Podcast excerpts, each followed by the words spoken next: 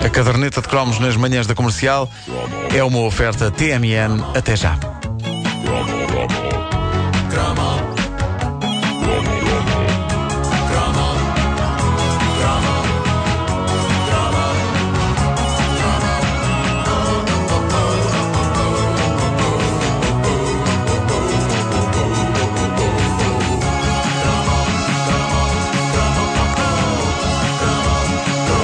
Dos brinquedos mais comuns da nossa infância era construído por nós e há que dizer que, em relação qualidade-preço, era imbatível.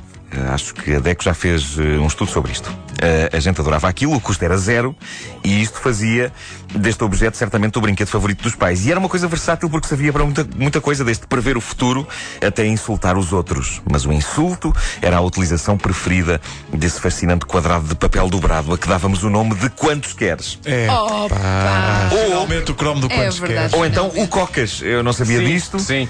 mas Não, É ouvintes, outro nome para quando queres no Porto. ouvintes da É caderneta o de cromos Cocas. parecem-me que este quadrado de papel Ah, é? No norte era, era- é o cocas. Chamava-se o Cocas, sim. Um quadrado de papel engenhosamente dobrado que se metia nos dedos e que abria e fechava e revelava coisas impressionantes sobre as pessoas. De facto, não tinha o mesmo nome em todo o país e acho que há mais variantes ainda do, do nome. Ahm, mas construíram quantos queres ou um Cocas, se quiserem. Era uma incrível tarefa de engenharia que eu invejava até eu ter posto as mãos na massa, ou neste caso no papel e nos marcadores, e ter construído um e ter percebido que afinal não era assim tão difícil. Mas já lá vamos à minha experiência pessoal, já que posso assegurar-vos, orgulho-me de ter feito na escola o quantos queres mais avançado, mais sofisticado, mais cómico e, em última análise, incompreendido da história dos quantos queres. Bom. Descrever um quantos queres na rádio é complicadíssimo. É uma, é, aquilo é uma construção em papel tão simples e ao mesmo tempo tão complexa que não só é tramado descrever como é que se construía, como é tramado descrever como é que aquilo funcionava. O que eu sei é que, depois de todas as dobras feitas e depois de preenchidos todos os recantos interiores da coisa, com frases que podiam ir desde vais ganhar o Totobola e és bonito até és cocó, aquilo ficava um verdadeiro origami do destino. Nunca ninguém chamou isto a um quantos queres. É pá, realmente.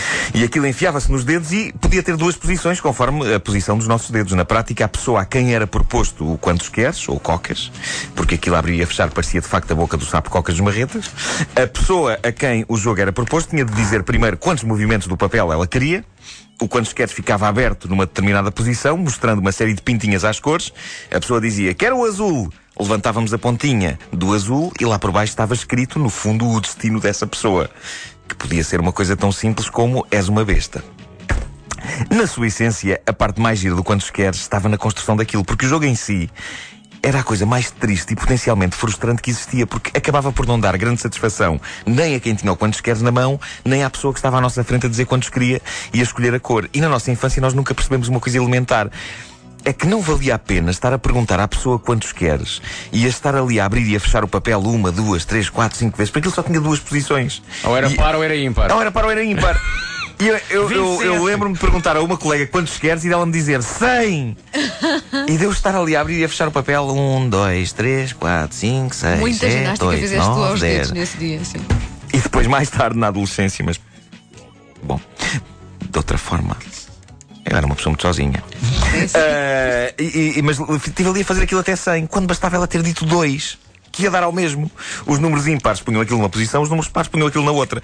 O tempo que nós perdemos da nossa infância, quer a contar e a abrir e a fechar aquilo, quer do outro lado à espera que a pessoa que tinha aquilo na mão acabasse de abrir e fechar aquilo para aí 100 vezes.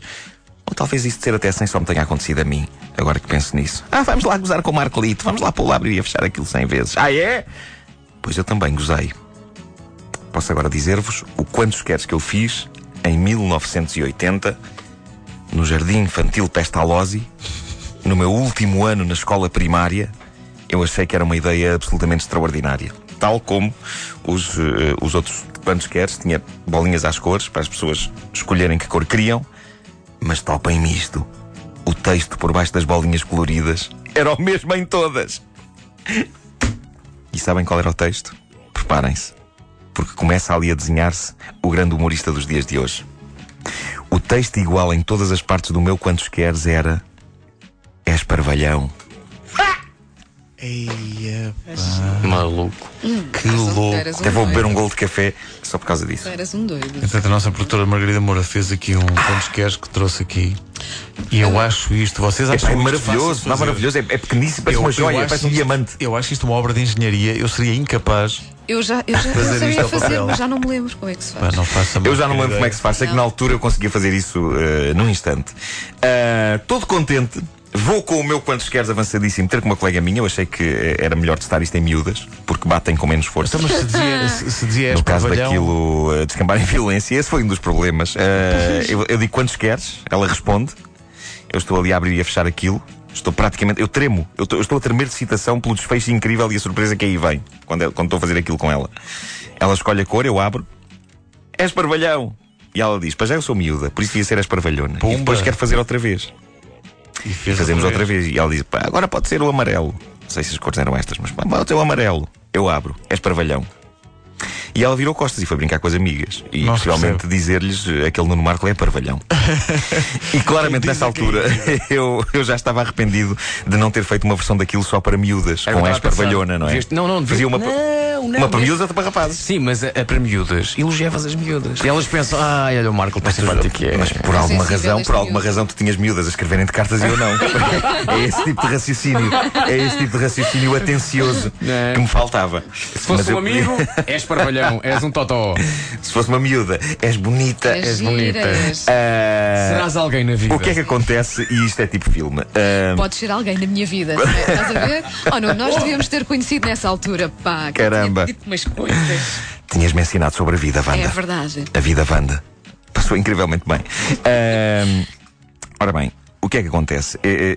Isto sucede ah, e nesse momento aproxima-se de nós um, um- um colega que tinha visto que eu estava a fazer um, um quantos queres com a miúda e era um dos últimos tipos que eu gostaria que alinhasse no jogo porque era um rufia e era mau e eu não queria ter com ele para experimentar o meu quantos queres cómico e espirituoso que chama parvalhão a toda a gente. E de repente tenho ali aquele tipo a dizer: Ah, deixa-me fazer, deixa-me fazer. E eu: Não, deixa estar. E ele: Deixa-me fazer, deixa-me deixa fazer. E ele diz um número, e eu mexo o número de vezes que ele diz, ele escolhe a cor, e eu aproximo aquilo de mim para não ver, e levanto a ponta do quantos queres e digo-lhe: É, espetacular. Ao que ele responde: É lá, mas tu és maricas ou quê? E dá-me uma sapa na orelha esquerda que ainda hoje ouço o apito. Ainda hoje ouço o apito que ficou. Claramente uma situação em que a sapa viria das duas maneiras. É espetacular. Coisa. É espetacular, como o posto de 10 para valhão.